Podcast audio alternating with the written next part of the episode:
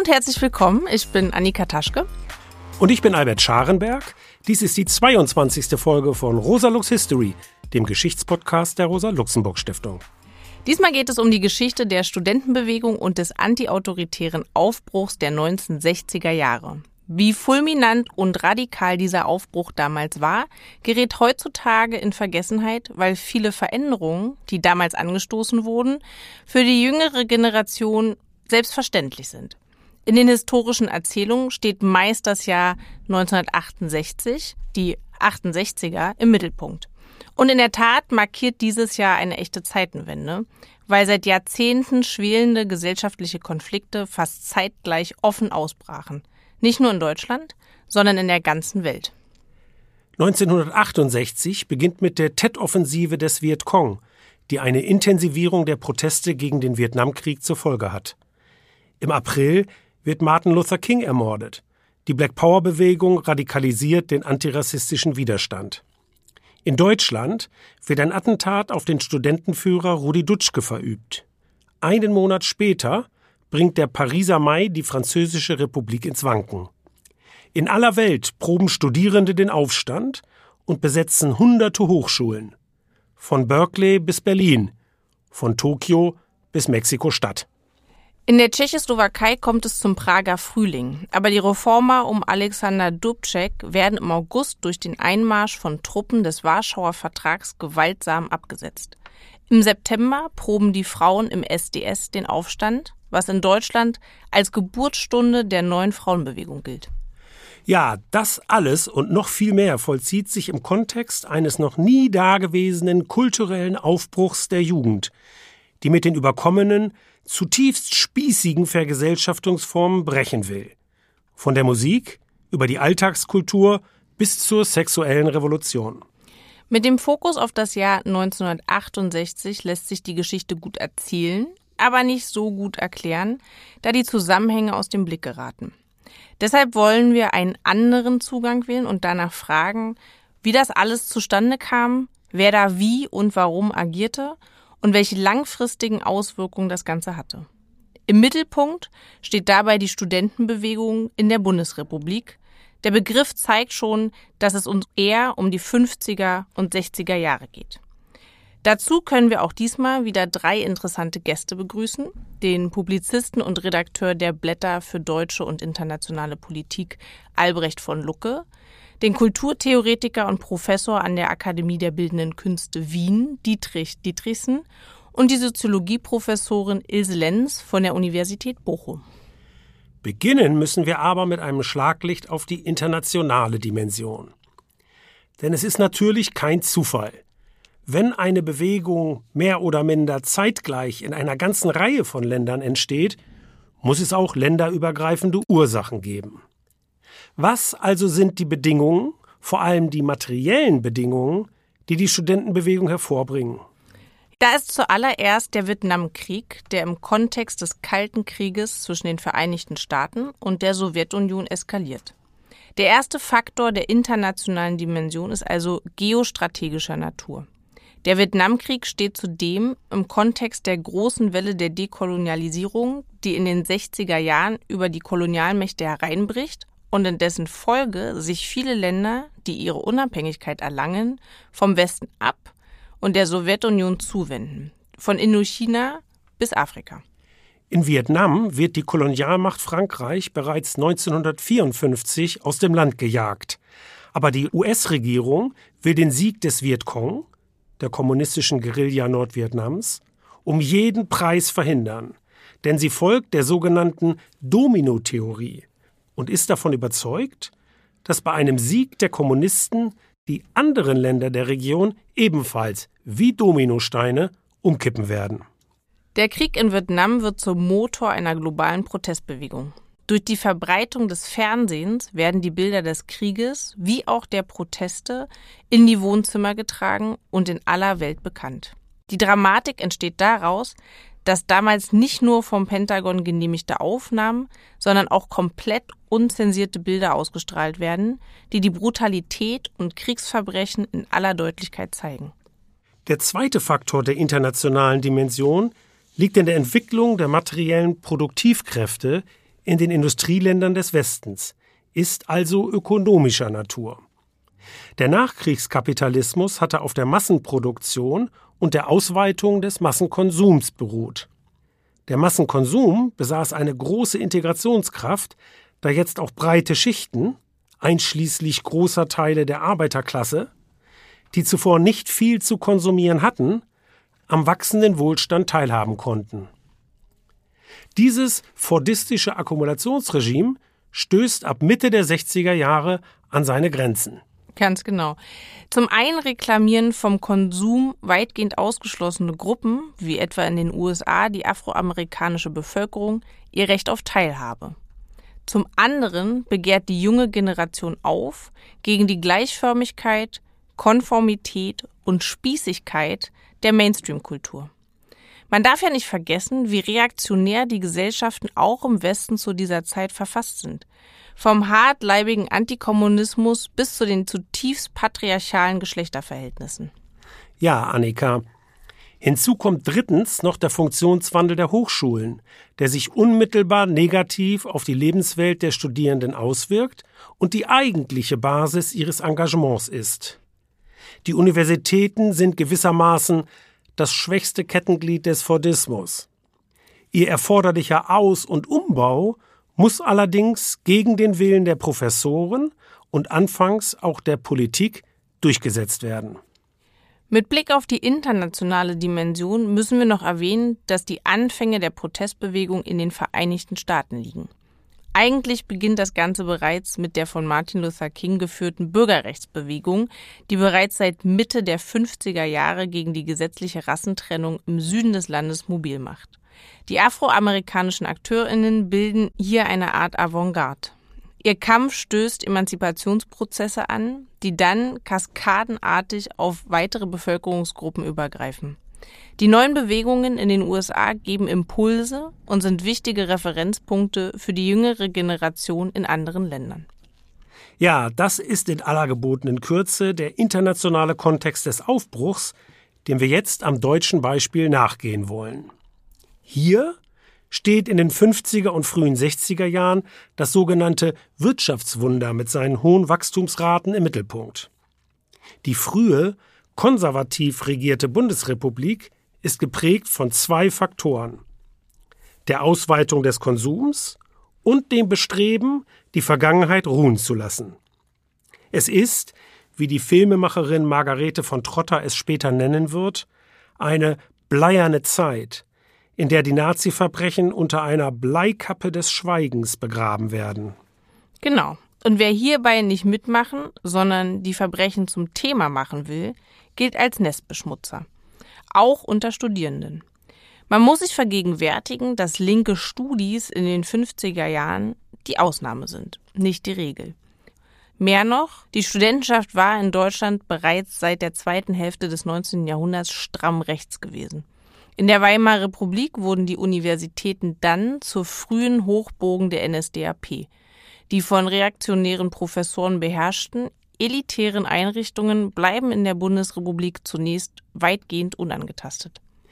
In den 50er Jahren deutet wenig darauf hin, dass der 1946 als biedere Studentenorganisation der SPD gegründete Sozialistische Deutsche Studentenbund in den 60er Jahren zur Avantgarde einer antiautoritären Protestgeneration werden würde. Und tatsächlich lässt sich die Geschichte des SDS in zwei Phasen unterteilen, und zwar die Zeit vor und nach dem Bruch mit der SPD 1961. Als Studentenorganisation der SPD ist der SDS keine sonderlich radikale Organisation, sondern gilt vielen Mitgliedern als Sprungbrett für eine Karriere in der Mutterpartei. Ja, das stimmt wohl. Aber ab 1958 gibt es eine linke Mehrheit im SDS-Vorstand, der es nicht primär um eine Parteikarriere geht, sondern darum, mit dem Studentenbund sozialistische Politik zu machen. Diese Linkswende bringt den SDS zunehmend in Konflikt mit der Mutterpartei, die sich ihrerseits mit dem 1959 beschlossenen Godesberger Programm in Richtung politische Mitte bewegt. 1961 folgt dann der Unvereinbarkeitsbeschluss, der den Parteiausschluss der SDS-Mitglieder zur Folge hat. Das schwächt den SDS zunächst, vor allem in finanzieller und organisatorischer Hinsicht, erhöht aber gleichzeitig die Attraktivität für gesellschaftskritische Studierende, jenseits von Sozialdemokratie und Parteikommunismus. Bevor wir uns diese Wandlung näher anschauen, möchte ich noch kurz auf einen Aspekt zurückkommen, auf den du vorhin hingewiesen hast, Albert, nämlich die Rolle der NS-Vergangenheit.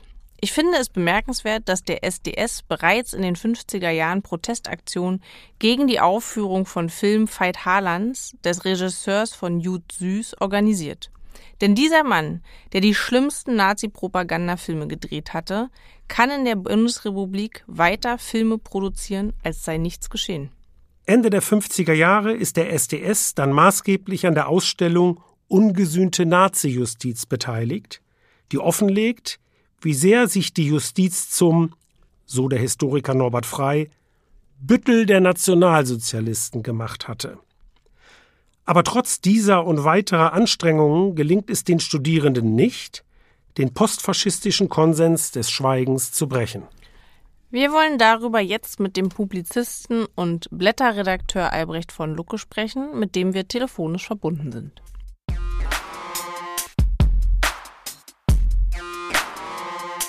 Hallo Albrecht. Hallo. Hallo Albrecht, freut mich sehr, einen äh, langjährigen Ex-Kollegen begrüßen zu können. Albrecht, wir haben vorhin über das antifaschistische Engagement des SDS in den 50er Jahren gesprochen. Welche Bedeutung hatten denn die Aktivitäten zur Aufarbeitung der Nazi-Vergangenheit für die deutsche Studentenbewegung der 60er Jahre?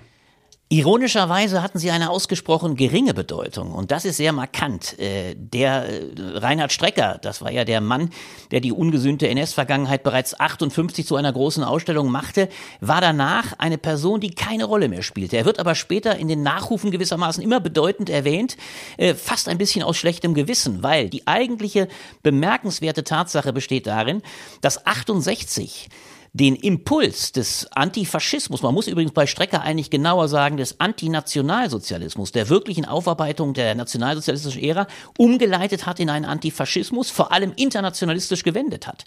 Also will sagen, das, was dann ja in dem Slogan USA, SA, SS mündete, Böse Zungen wie Odo Marquardt, der kluge Philosoph, hat gesagt, es war ein Stück weit auch nachgeholter Widerstand. Es war nämlich die 68er Generation zunächst einmal eine Generation der US-Enthusiasten, Begeisterung über Kennedy, das war gewissermaßen die Geburtsstunde eines Pro-Amerikanismus.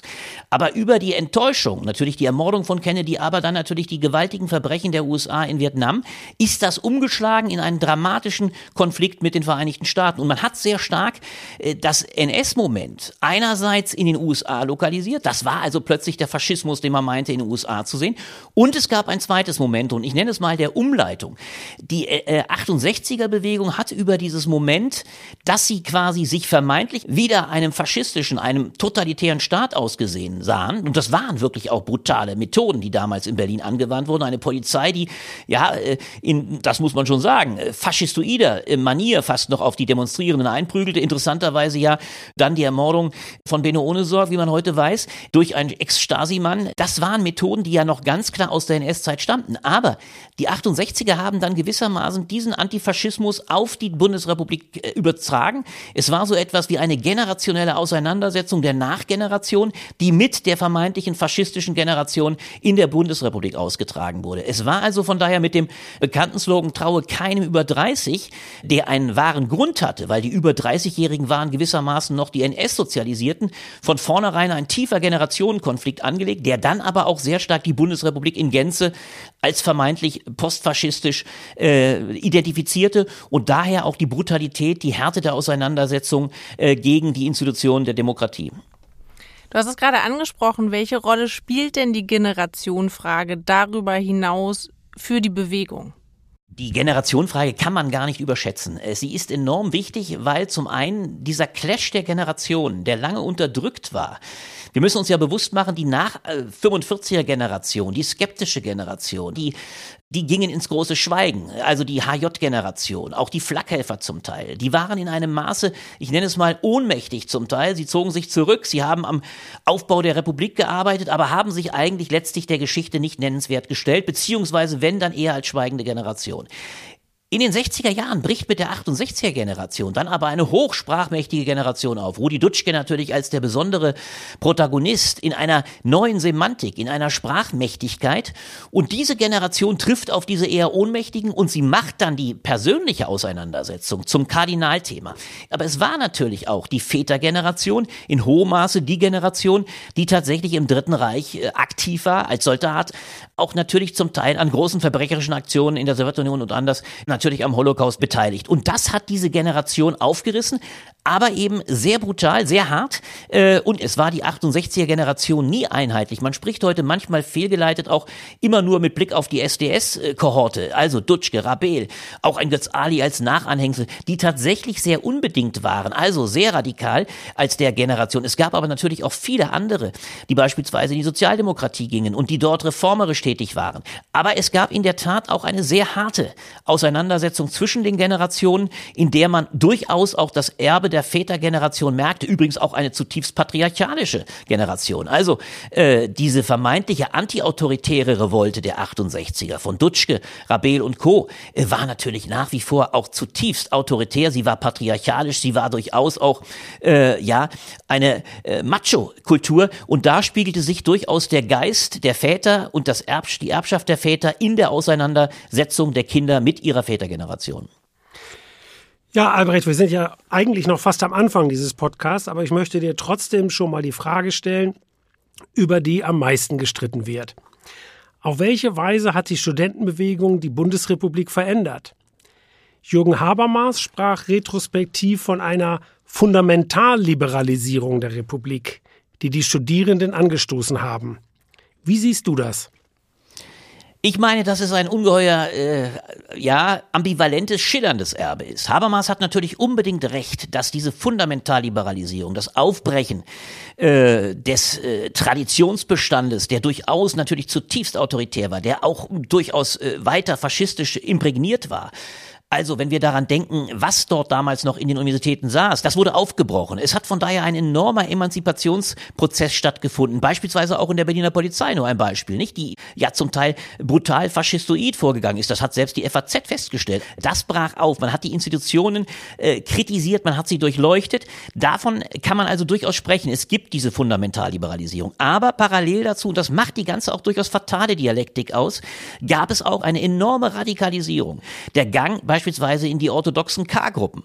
Äh, die radikalste Anfrage der Demokratie. Auch bemerkenswert noch immer äh, das Interview von Dutschke, was er mit Günter Gauss führte. Man hat tatsächlich der Demokratie in Gänze äh, fast ein Unwerturteil ausgesprochen. Deswegen auch die Auseinandersetzung dann so hart der Älteren, die Aufbaugeneration der Demokratie waren mit den 68ern, weil es einen geringen Bewusstsein für den, für den Wert von Institutionen gab. Die demokratischen Institutionen wurden als solche in Gänze äh, hart angegangen. Also insofern gab gab es hier einen Moment des äh, Dialektischen, vom Ausgehen von dem großen Wort Marsch durch die Institutionen. So war ja der große Begriff, wobei immer recht unklar war, wo man eigentlich rauskommen will.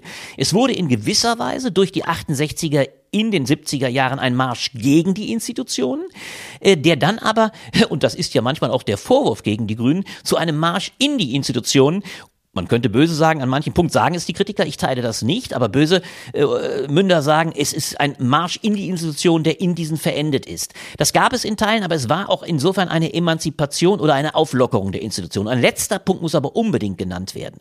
Am allerprägendsten war natürlich in gewisser Weise die Fundamentalisierung als Kulturrevolution.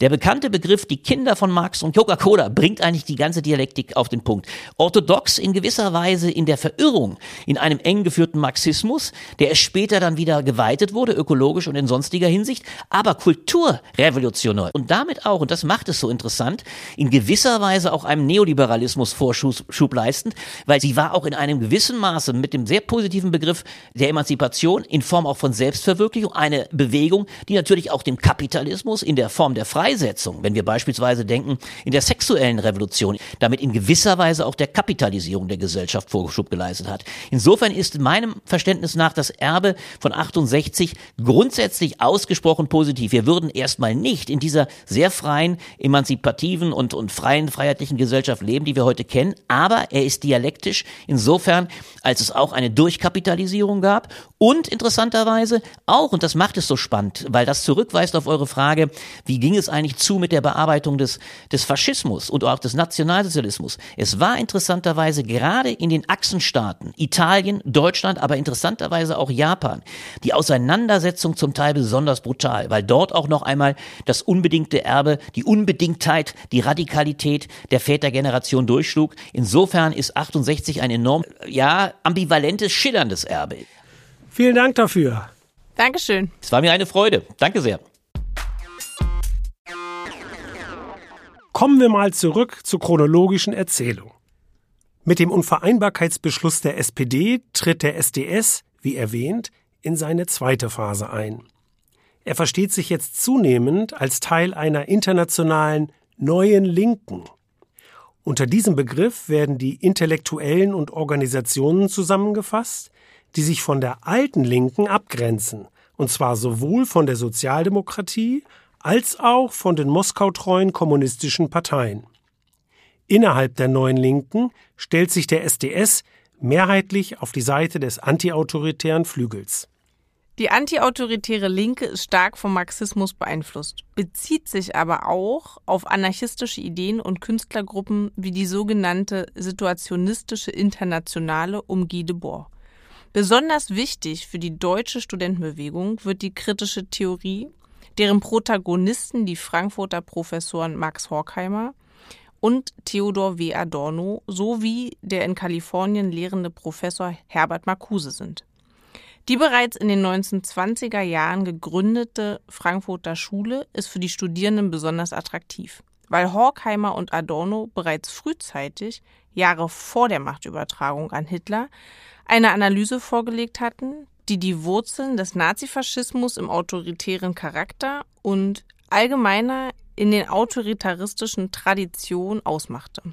Dieser Ansatz wird zum theoretischen Humus für den antiautoritären Aufbruch der Studentenbewegung. Ein wichtiges Element dieser Analyse, auf das etwa der Adorno-Schüler und Kopf des Frankfurter SDS, Hans-Jürgen Krahl, immer wieder hinweist, ist ein fundamentaler Widerspruch, nämlich dass der Kapitalismus längst die ökonomischen Voraussetzungen für eine sozialistische Gesellschaft geschaffen hat, der Sozialismus also objektiv möglich geworden ist. Dass aber gleichzeitig der laut Marx gesellschaftliche Träger des Übergangs in eine sozialistische Gesellschaft, die Arbeiterklasse, nicht in diesem Sinne, also revolutionär agiert, sondern weitgehend in das System eingebunden ist. Genau, Albert. Dabei gibt es jedoch eine große Spannbreite, wie man die Integration konkret bewertet.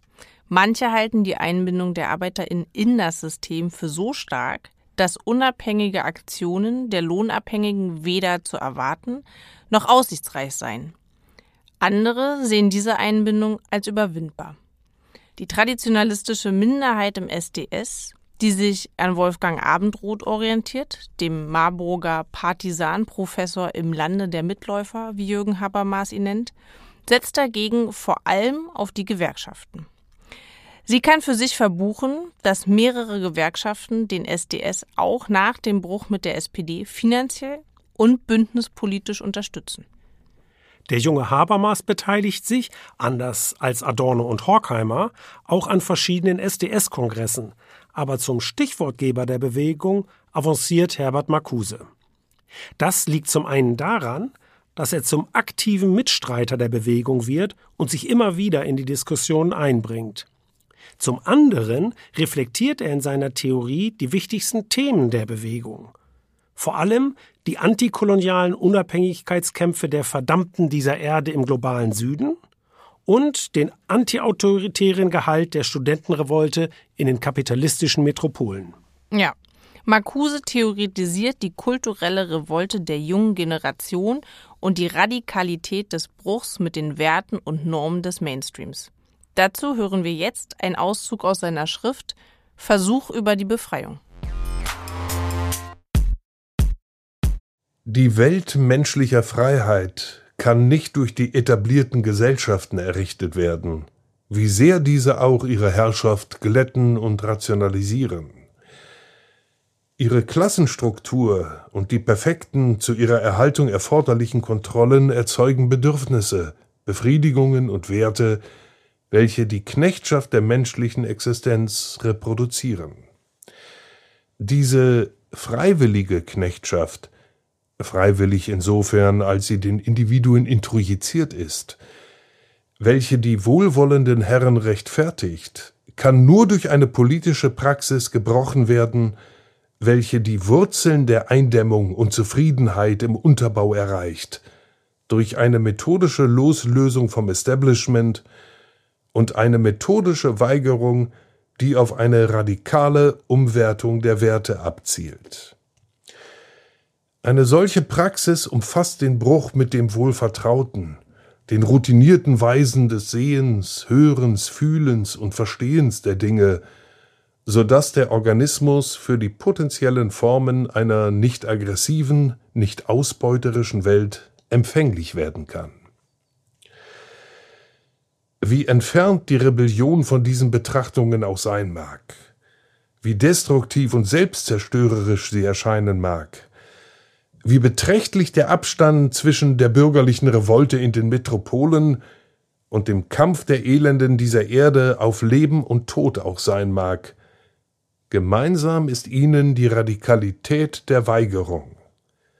Es lässt sie die Regeln des Spiels, das gegen sie aufgetakelt wird, zurückweisen, jene uralte Strategie der Geduld und Überzeugung, des Vertrauens in den guten Willen des Establishments, in seine trügerischen und unmoralischen Annehmlichkeiten, in seinen grausamen Überfluss. In diesem Zitat kommen einige Schlüsselmomente des antiautoritären Aufbruchs zum Ausdruck. Es geht darum, dass die Transformation der gesellschaftlichen Verhältnisse an die Umgestaltung des eigenen Lebens und Revolutionierung des Alltags gebunden ist. Diesen Ansatz einer, wie Marcuse das nennt, großen Weigerung übersetzen die Studierenden dann in eine radikale Praxis, die sich gegen die gesellschaftliche Normierung richtet. In diesem gegenkulturellen Aufbruch liegt die eigentliche Radikalität der Bewegung. Die Konsumkritik und die Kritik der Kultur des Mainstream stehen dabei, wie das Marcuse-Zitat illustriert, im Mittelpunkt. Aber die Studierenden gehen noch einen Schritt weiter. Denn sie wollen Elemente einer künftigen Gesellschaft bereits im Hier und Jetzt verwirklichen also mit der Abschaffung des Privateigentums und des Privatlebens beginnen und sich auf diese Weise von den gesellschaftlichen Zwängen befreien. Dazu wird dem Establishment, also den Autoritäten in Schule, Universität und Elternhaus, der Kampf angesagt. Man wendet sich gegen den Leistungsdruck, gegen die kleinbürgerliche Verklemmtheit, die in Kleider- und Benimmnormen, in den Familienstrukturen und der sexuellen Prüderie zum Ausdruck kommt. Dem wird das Lustprinzip als oberste Maxime des Handelns entgegengestellt. Ja, man erkennt hier unschwer den Einfluss der neuen Linken. Zum Sinnbild der studentischen Gegenkultur wird die Anfang 1967 in Berlin gegründete Kommune 1, deren Bewohner besonders radikal auftreten. Sie betrachten die Kleinfamilie als Keimzelle von Autoritarismus und Faschismus und wollen diesem Lebensmodell eine auf Gleichberechtigung beruhende Lebensgemeinschaft entgegenstellen. Dazu soll jedwede Privatheit aufgehoben werden. So werden etwa alle Türen ausgehängt.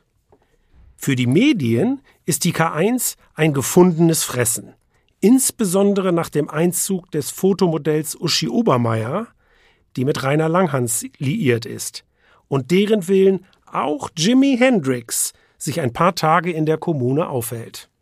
Ja, die Strahlkraft des alternativen Wohnprojektes auf die junge Generation ist riesig. Es sind solche Projekte und die gegenkulturelle Praxis insgesamt, die die Basis der antiautoritären Revolte über das studentische Milieu hinaus erweitern. Ab Mitte der 60er Jahre entsteht eine antiautoritäre Kulturszene und es bilden sich eine linke Lehrlings- und Schülerinnenbewegung. Überhaupt nimmt die Politisierung der jungen Generation massiv zu. Wir wollen darüber jetzt mit dem Kultur- und Pop-Theoretiker Dietrich Dietrichsen sprechen, mit dem wir telefonisch verbunden sind. Hallo Dietrich. Hallo Albert. Hallo. Hallo. Zur neuen Linken, von der die Revolte ausgeht, zählte auch eine künstlerische Avantgarde. Äh, welche Rolle für den antiautoritären Aufbruch spielte denn die situationistische Internationale? Also die Situationistische Internationale war eine ja kleine Gruppe von Künstlerinnen, die ähm, auch dann irgendwann sich gegen ihr eigenes Künstlertum wandten und eigentlich äh, so ab den Jahr 62, 63 auch nicht mehr als Künstlerin auftraten, sondern eigentlich äh, eher durch politische Aktionen oder durch, durch, durch Texte vor allem äh, in Erscheinung traten. Aber es waren eben viele Künstlerinnen ursprünglich daran beteiligt. Und äh, sie ist allerdings, und das Wesentliche an ihr war ihre Internationalität und auch ihre Radikalität, ist sozusagen die politischen Positionen anderer radikaler Kunstgruppen wie den Surrealisten so ja, radikalisiert haben. Auch das ewige Problem, was Künstlerpositionen gegenüber der offiziellen Linken, also der Kommunistischen Partei Frankreichs oder äh, Italiens in diesem Fall, dadurch äh, eben umging, dass sie sich mit denen nicht mehr befassten, dass sie eine, eine eigene radikalere Position entwickelt haben. Aber es war eine kleine Gruppe und eigentlich ist sie erst so richtig bedeutsam geworden für die Geschichtsschreibung erst, als dann in den 80er Jahren sie wiederentdeckt wurde, obwohl sie sich 72 aufgelöst hat. Ende der 80er Jahre wurde sie wiederentdeckt durch verschiedene Historikerinnen wie Roberto Ort, Gül Markus und andere und sind seitdem sozusagen kanonisch für das, was politische Kunst sein könnte, sollte, was sie in ihrer Zeit gar nicht so waren. Allerdings gab es einen direkten Einfluss in Frankreich über diese eine Schrift von ihnen, äh, über das Elend im Studentenmilieu. Das hatte eine Rolle gespielt bei 68, bei Mai 68 als, als Ausgangspunkt und auch es gab unter den Gruppen des Mai 68 die sogenannten Wütenden und das war auch so eine Untergruppe der, der Situationisten gewesen. In dieser Zeit kann man ja sagen, dass die Jugend und äh, die Musik- und Jugendkultur äh, sich in den USA gewissermaßen schon verändert hatte, eigentlich seit den 50er Jahren. Könntest du den gegenkulturellen Aufbruch in der Musik für unsere Hörerinnen und Hörer kurz skizzieren? Naja, da gibt es sozusagen eine, eine Makroperspektive und eine Mikroperspektive. Also äh, eigentlich nennt sich Gegenkultur, der Begriff der Gegenkultur, der in den USA sehr, sehr konkrete Bedeutung hat. Also anders als auf Deutsch, die Gegenkultur ist ja sozusagen, für uns ist es ja ist sozusagen jede Art von anderen Lebensformen, die sich gegen die hegemoniale Politik und die hegemoniale Kultur richten und sie können auch furchtbar sein. Das ist nicht immer Gutes damit gemeint. Äh, die Counterculture in den USA war sehr konkret, ja, so die, die Hippie- und Kommunenkultur hauptsächlich in Kalifornien, aber eben nicht nur da, auch Colorado und anderen Orten. Und äh, die hatte eine sehr konkrete Verbindung einerseits zu, zur Entwicklung von immer offener, improvisierender Musik, einerseits äh, psychedelischen Drogen und dann eben auch eine Verbindung zur Linken, die allerdings aus der Ferndistanz auch enger aussieht, als sie es dann damals war. Aber wenn man jetzt größer ansetzen will und sagen will, anderes Verhalten, anderer Umgang mit Autorität, mit Sexualität, mit untereinander, äh, also andere Lebensformen, Feminisierung der männlichen äh, Beteiligten, das kann man natürlich beobachten seit den frühen 60ern, wenn nicht sogar schon seit den 50er Jahren durch, durch Rock'n'Roll. Eine andere Wahrnehmung sozusagen des afroamerikanischen Anteils an der äh, amerikanischen Kultur. Das sind alles Sachen, die die Bürgerrechtsbewegung und und ebenso auch Teile der, der sogenannten neuen Linken, äh, wo die durchaus in Verbindung standen mit diesen Aufbrüchen in Jugendkultur äh, und, und Subkulturen allgemein. Und wenn man will, kann man das alles gegenkulturell nennen, denn das, das waren sozusagen ja alles Bewegungen, die auf kultureller Ebene agierten, aber in Verbindung standen auch mit, mit politischen Ideen, wie eben sozusagen vor allem den US-Bürgerrechten vor allem, aber später dann auch äh, vor allem im Engagement gegen den Vietnamkrieg und gegen die US-amerikanische Politik auf allen möglichen Ebenen. Und dieser weitergespannte Gegenkulturbegriff hat ja auch noch mehrere so Revivals erlebt. Also das sei es die die Punkkultur, sei es die Kultur der der Raver in den 90er Jahren und darüber hinaus, äh, wo sich auf kultureller Ebene Widerstand zeigt. Bloß dass, wenn man Englisch spricht, würde man das nicht countercultural nennen. Da ist das doch sehr äh, reserviert für eine bestimmte historische Phase. Okay, wenn wir jetzt aber beim Begriff Gegenkultur bleiben, welche Rolle spielte denn dieser Aufbruch in den USA für die Bundesrepublik? Ja, für die Bundesrepublik würde ich mal sagen, spielte der erst spät eine Rolle. Also die, die westdeutsche Studentinnenrevolte hatte ja auch so ihre eigenen Quellen in der äh, kritischen Theorie und dann so in ihrem seltsamen entfernt an den USA orientierten Folkmusik, Burg Waldeck Festivals und dergleichen. Also dass so im, im starken Maße die amerikanische und auch die britische neue psychedelische Musik und dass das alles eine, eine Rolle in Deutschland spielt, das hat eine Weile gedauert. Ich würde sagen bis Ende der 60er Jahre oder bis zu Beginn der 70er. Und ich würde sagen, dass also wenn man sich Bilder anschaut von Studierendendemonstrationen um 67, 68 sind die meisten von denen haben noch äh, kurze Haare, die Männer und etwa lockeres, bohemhafteres Outfit. Sie sind schon irgendwie auch, vielleicht möglicherweise auch in Paris mal gewesen und äh, kennen die Rive Gauche Kultur oder sowas. Aber dass sozusagen dieser, dieser gegenkulturelle Aufbau aus den USA so sichtbar ist, da vergehen noch ein paar Jahre. Und dann ist es allerdings, denke ich, vor allem massiv über Musik, aber auch über sozusagen auch so eine globale Ablehnung von Vietnamkrieg, von auch so kolonialen Strukturen und so weiter, ist dann etwas, was äh, sehr stark sichtbar ist. Und wenn man dann, das weiß ich noch aus eigener Erinnerung, wenn man 1971, 1972 auf ein Popkonzert geht, dann ist da sozusagen eine, sehen die Leute komplett anders aus als fünf Jahre vorher. ja, das war ganz toll. Tausend Dank dafür. Vielen, vielen Dank. Ja, gerne. Wie kommt es dazu, dass ausgerechnet der SDS, eine in ihrer Struktur recht gewöhnliche linke Organisation, zum Motor eines gegenkulturellen, antiautoritären Aufbruchs wird? Zwei Gründe hierfür haben wir bereits angesprochen. Erstens ist der SDS seit dem Bruch mit der SPD unabhängig und nicht länger an irgendwelche Parteibeschlüsse gebunden, kann also letztlich tun und lassen, was er will. Und zweitens liefern seine führenden Mitglieder eine theoretische Begründung des Antiautoritarismus, die sich in das Netzwerk der internationalen neuen Linken einfügt. Ja, Annika, und hinzu kommt ein ganz konkreter dritter Grund, nämlich die Bereitschaft, neue Formen des politischen Aktionismus zu erproben. Zum Katalysator wird herbei die von Dietrich Dietrichsen erwähnte 1963 gegründete subversive Aktion. Diese Gruppe leitet aus der kritischen Theorie provokative Aktionen ab. Rudi Dutschke, der der Berliner Gruppe bereits angehört, als er Anfang 1965 mit einigen Mitstreitern dem SDS beitritt, sieht hierin die beste Option zur Veränderung der politischen Lage. Denn, so Dutschke, Zitat, ohne Provokation werden wir überhaupt nicht wahrgenommen. Der charismatische und redegewandte Dutschke steigt rasch zum prominentesten Anführer des SDS auf, obwohl er erst seit 1961 im Land ist. Denn er ist in der DDR aufgewachsen, hat dort den Wehrdienst verweigert und sein Abitur in Luckenwalde gemacht.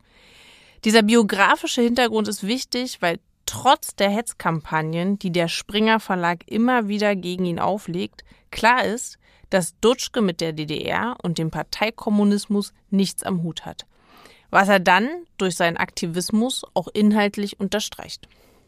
Ab Mitte der 60er Jahre verlegt der SDS sich immer stärker auf Aktionsformen, die aus der Bürgerrechtsbewegung in den USA bekannt sind.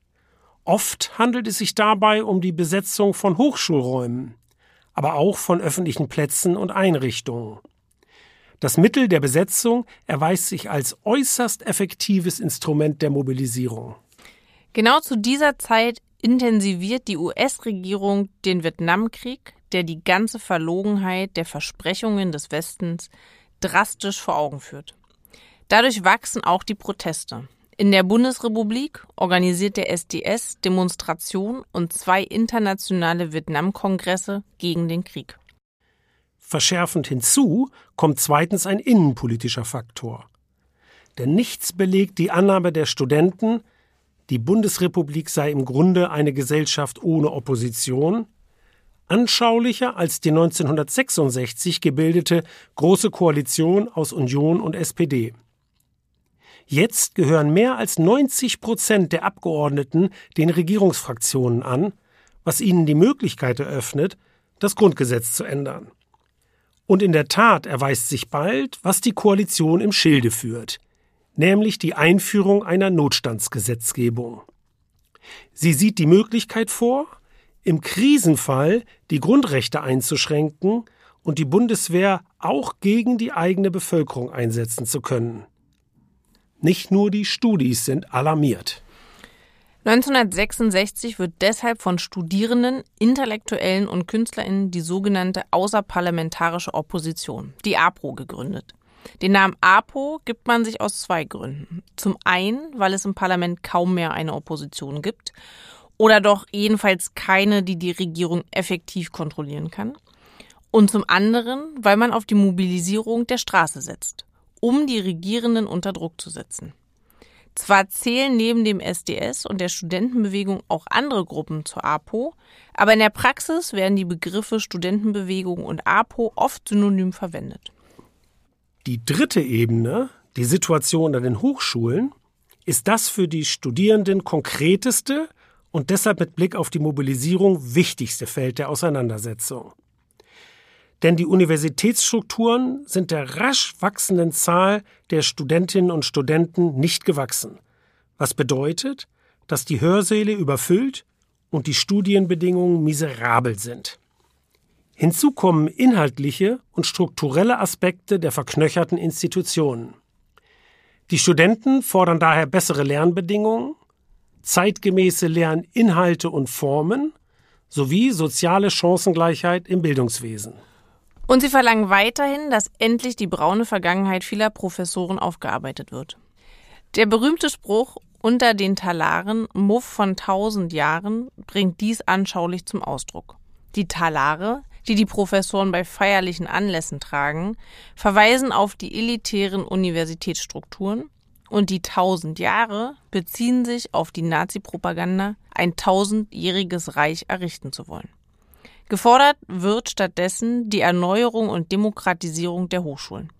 In dieser Hinsicht erzielt die Studentenbewegung später mit dem massiven Ausbau der Hochschulen in den frühen 70er Jahren ihren größten Erfolg. Wichtig ist dabei festzuhalten, dass der SDS keineswegs im Alleingang agiert, sondern eine gezielte Bündnispolitik verfolgt.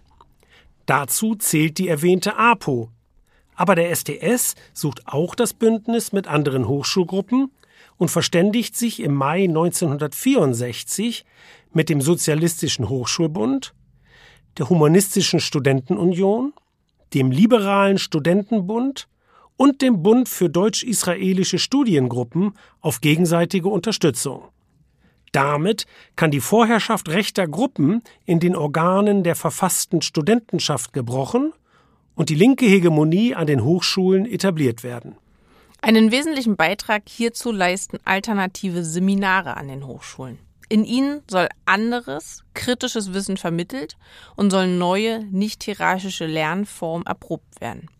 Gebündelt wird das Ganze dann in sogenannten kritischen Universitäten, die 1967 in Berlin, München, Frankfurt und anderswo stattfinden. Zwei Berliner Ereignisse werden dann zu Kulminationspunkten der Bewegung. Der Mord an Benno Ohnesorg am 2. Juni 1967 und das Attentat auf Rudi Dutschke vom 11. April 1968. Am 2. Juni protestieren Studierende gegen den Staatsbesuch des iranischen Schahs Reza Pahlavi. Während der Diktator eine Aufführung der Zauberflöte besucht, kommt es vor dem Gebäude zu Ausschreitungen seitens organisierter Schah-Anhänger, die als Prügelperser in die Geschichte eingehen, und der Berliner Polizei. Im Verlauf der Auseinandersetzung wird der Student Benno Ohnesorg aus nächster Nähe von einem Polizisten erschossen. Dass einer der Iren durch polizeiliche Willkür ermordet wird, setzt urplötzlich die Gewaltfrage auf die Tagesordnung und radikalisiert viele Aktivisten. Das zweite einschneidende Ereignis ist das von einem Rechtsradikalen verübte Attentat auf Rudi Dutschke 1968. Es wird zum Katalysator massiver, auch gewalttätiger Proteste. Die Studierenden geben dem Springer Verlag, der seit Monaten massiv gegen Dutschke und die Studentenbewegung hetzt, eine Mitschuld am Attentat und versuchen die Auslieferung der Bild-Zeitung zu verhindern. Ihre Forderung lautet, enteignet Springer. Im Anschluss an das Dutschke-Attentat überschlagen sich dann die Ereignisse, in der Bundesrepublik wie auch international. Eine besondere Bedeutung besitzt der Pariser Mai mit seiner Parole Fantasie an die Macht. Hier schließen sich auch Gewerkschaften den Aktionen der Studentenbewegung an. Der Pariser Mai weckt Erinnerungen an die revolutionäre Tradition des Landes und wird von den Studentinnen und Studenten in Deutschland und der Welt geradezu enthusiastisch begrüßt. Ja, gleichzeitig vertiefen sich jedoch die Risse innerhalb der Bewegung. Neben dem antiautoritären Flügel entstehen dogmatisch kommunistische Zusammenhänge von der neu gegründeten Moskau-treuen DKP und ihrem marxistischen Studentenbund Spartakus bis hin zu den ersten K-Gruppen, die den Sowjetkommunismus als revisionistisch geißeln und sich am maoistischen China orientieren. Hinzu kommen noch die von Gudrun Enslin, Andreas Bader und anderen verübten Frankfurter Kaufhaus-Brandanschläge, die die Anfänge eines linken Terrorismus markieren. Interessanterweise kommt es in anderen westlichen Industrieländern zu ganz ähnlichen Entwicklungen, worauf wir hier aber nicht im Einzelnen eingehen können. Während einige Studenten sich dogmatischen Splittergruppen anschließen, wenden sich andere ganz dem Lustprinzip zu und ziehen sich ins Privatleben zurück. Besonders extrem formuliert es der Kommunade Rainer Langhans. Zitat Was geht mich Vietnam an? Ich habe Orgasmusschwierigkeiten. Ja, aber wir wollen uns abschließend einem Ereignis zuwenden, das sich als historisch viel bedeutsamer erweisen wird, nämlich der Aufbruch der neuen Frauenbewegung. Er nimmt seinen Ausgang im SDS, genauer auf der 23. und letzten SDS-Delegiertenkonferenz im September 1968. Auf dieser Konferenz spricht Helke Sander vom Westberliner Aktionsrat zur Befreiung der Frauen. Wir hören jetzt einen Auszug aus ihrer Rede, gelesen von unserer Kollegin Stefanie Ebensen. Wir stellen fest, dass der SDS innerhalb seiner Organisation ein Spiegelbild gesamtgesellschaftlicher Verhältnisse ist. Dabei macht man alle Anstrengungen, alles zu vermeiden, was zur Artikulierung dieses Konfliktes zwischen Anspruch und Wirklichkeit beitragen könnte, da dies eine Neuorientierung der SDS-Politik zur Folge haben müsste, beziehungsweise eine klare Strategie erzwingen würde. Diese Artikulierung wird auf eine einfache Weise vermieden nämlich dadurch, dass man einen bestimmten Bereich des Lebens vom gesellschaftlichen Leben abtrennt, ihn tabuisiert, indem man ihm den Namen Privatleben gibt. In dieser Tabuisierung unterscheidet sich der SDS in nichts von den Gewerkschaften und den bestehenden Parteien. Diese Tabuisierung hat zur Folge, dass das spezifische Ausbeutungsverhältnis, unter dem die Frauen stehen, verdrängt wird wodurch gewährleistet ist, dass die Männer ihre alte, durch das Patriarchat gewonnene Identität noch nicht aufgeben müssen. Frauen suchen ihre Identität. Durch Beteiligung an Kampagnen, die ihre Konflikte nicht unmittelbar berühren, können sie sie nicht erlangen. Auch das ist nur Scheinemanzipation. Sie können sie nur erlangen, wenn die ins Privatleben verdrängten gesellschaftlichen Konflikte artikuliert werden, damit sich dadurch die Frauen solidarisieren und politisieren. Wir können die gesellschaftliche Unterdrückung der Frauen nicht individuell lösen.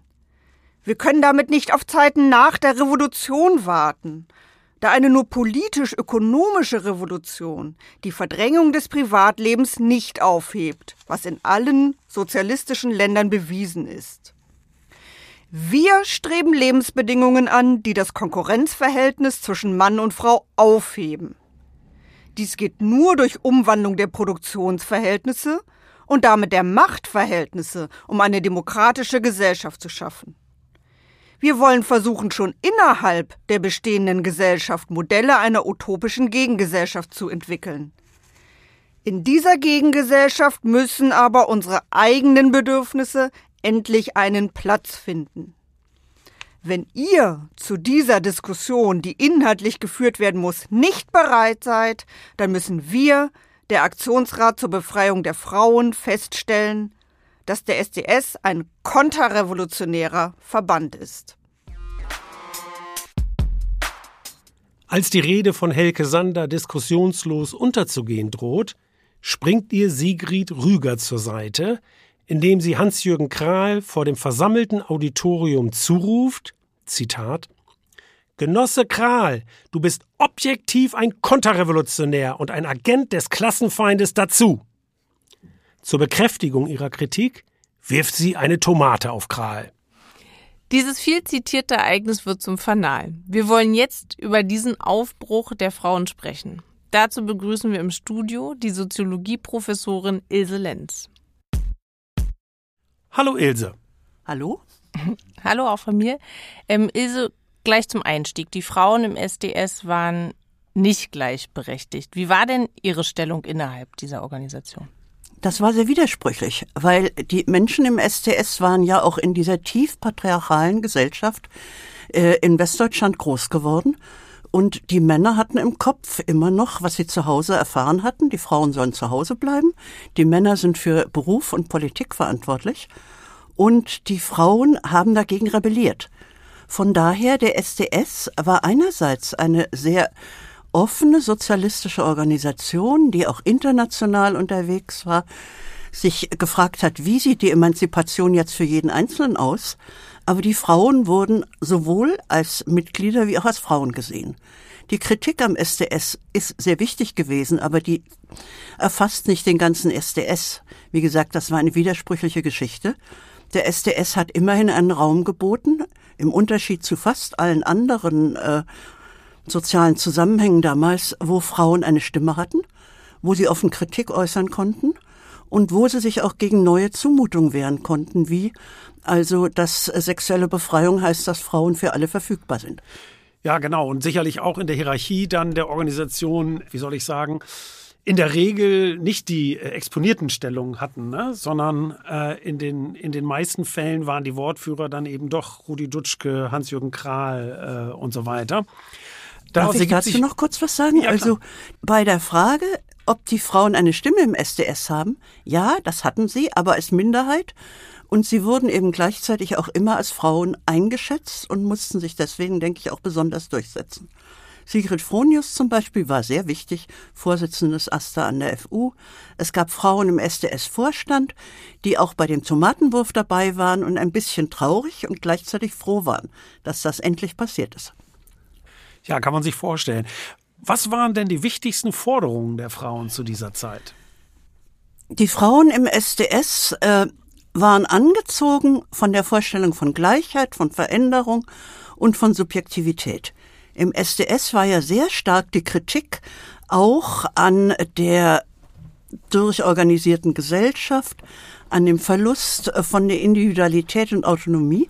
Und damit konnten die Frauen etwas anfangen. Aber angesichts dieser Ideologien mussten sie erstmal auch ihre eigene Position finden. Und diese Position fanden sie, indem sie ihre Erfahrungen aufarbeiten und ihre eigene Theorie machten. Und wie in der Rede von Helke Sander war erstmal ganz wichtig zu sagen, wir wollen gleiche Möglichkeiten und gleiche Rechte. Wir wollen die aber nicht allein als Frauen, sondern wir wollen das für alle Menschen. Wir wollen also Selbstbestimmung, Autonomie über uns, unsere Wünsche, unsere Körper, unsere Pläne. Aber zum Beispiel beim Fall der Mütter, die also Frauen wurde zugewiesen, dass sie sich um die Kinder kümmern sollten. Das ging nicht nur darum, dass die Frauen ihren eigenen Beruf haben, sondern dass die Kinder ein besseres Leben haben. Dass die nicht in einer Kleinfamilie eingeschlossen sind, sondern dass sie auch mit anderen Kindern äh, ja fröhlich und unterstützt spielen können. Und von daher dieses Zusammenhang von Selbstbestimmung, Autonomie, Gleichheit, aber auch ein Leben für alle, was äh, gut und voller Eros ist. Das ist sehr wichtig. Und ich denke, das war auch der Impuls, den die Frauenbewegung gegeben hat. Es geht nicht um mehr Geld, mehr Macht, äh, mehr Sex, sondern es geht um das Zusammenleben. Und das ist selbst heute die große Frage. Was bedeutet Care-Arbeit? Bedeutet das, dass ich Care auslagern kann und jemand anders das zu niedrig Löhnen macht? Sondern geht es nicht darum, dass wir in unseren Beziehungen insgesamt menschlich miteinander umgehen und alle einander versorgen, gut bezahlt oder eben auch aus einer engen Beziehung. Ja, ganz wichtig in diesem Zusammenhang sicher auch die Kinderladenbewegung, die ja in der Rede von Helke Sanders schon angesprochen wird und die im Grunde ein Beispiel dafür ist, ne? was du gerade äh, dargestellt hast. Ja, der Aktionsrat zur Befreiung der Frau hat ja die Kinderladenbewegung gegründet. Sie haben auch gleich danach den großen Streik der Kindergärtnerinnen in Berlin sehr stark unterstützt. Und dieser Streik ist damals noch an mangelnder Unterstützung der ÖTV gescheitert. Aber ähm, dieses Denken war sehr wichtig und gleichzeitig haben kurz danach männliche Führer im SDS die Kinderladenbewegung übernommen und wollten daraus sozialistische äh, Erziehungsläden machen, wo die Frage also, äh, wie es den Kindern gut geht, vielleicht doch gegenüber der Vorstellung, man kann hier äh, eine Macht in der Gesellschaft gewinnen, zurückblieb. Wahnsinnig interessant. Ich habe mich immer gefragt, wo Kinderläden eigentlich so herkommen und welche Geschichte sie haben. ja, der erste Kinderladen wurde vom Aktionsrat gegründet. Sehr, sehr spannend. Das da habe ich heute vergessen worden. Ich habe heute was gelernt. Das freut ja. mich. Ähm, eine weitere Frage haben wir noch für dich und zwar Rudi Dutschke rief ja bereits 1967 zum Marsch durch die Institutionen auf. Auf diese Weise sollten die Studierenden nach dem Ende ihrer Studienzeit die Institutionen des Landes verändern. Gab es denn auch einen Marsch der Frauenbewegung durch die Institutionen? Diese Frage finde ich sehr klug, weil sie sehr klar macht, wie die Unterschiede zwischen Männern und Frauen damals war. Die Frauen waren ja außerhalb der Institutionen. Und sie mussten erst mal äh, verändern, wie die Gesellschaft und die Institutionen über Frauen denken. Das heißt, die Frauen haben erstmal sich auf den Marsch gemacht, das gesellschaftliche Denken zu ändern, Frauennetzwerke aufzubauen und das, was ihnen wichtig ist, äh, ja, bekannt zu machen und durchzusetzen. Ich habe es schon gesagt. Autonomie über den Körper, Eros, Sexualität, die die Menschen wollen und äh, die Sorge um die anderen. Und äh, so etwas wie eine freie Gesellschaft, die nicht nur an die Köpfe, sondern auch an die Körper denkt. Die Frauen sind dann in den 70er Jahren auch in die Institutionen hineingekommen. Äh, es fing an mit den Gewerkschaften, mit den Sozialverbänden. Die Universitäten haben sich dann allmählich auch für Frauen geöffnet. Und heute sind wir eigentlich in der Frage, was Institutionen wollen, inwiefern hat der Feminismus sich da einen Einfluss geltend machen können, sehr viel weiter. Ich denke, auch die Institutionen haben sich verändert und die Vorstellung, dass also nicht mehr der Beamte hinter dem Schalter sitzt und der Mensch vor dem Schalter sich vor ihm hinkniet, sondern dass Institutionen für die Menschen da sind dass äh, Menschlichkeit wichtig ist an all dem, was also nun Krankenhäuser oder Eisenbahnen oder auch Parteien im Land vertreten. Die ging auch von der Frauenbewegung aus und äh, da hat sich viel verändert. Aber die grundlegenden Veränderungen stehen noch aus. Ja, danke nochmal für die Klarstellung. Ja, vielen Dank. ja, danke auch. Es war spannend mit euch. Die Studentenbewegung schafft es zwar nicht, die kulturelle Hegemonie in der Gesellschaft zu erringen, Sie erobert aber sehr wohl die Hegemonie innerhalb der jungen Generation. Vom Marsch durch die Institutionen gehen dann entscheidende Impulse aus, etwa zur Modernisierung der Hochschulen oder zur Überwindung der damals noch gesetzlich verankerten Unterordnung der Frauen. Die Studentenbewegung führt auch zum politischen Aufbruch der sogenannten neuen sozialen Bewegungen.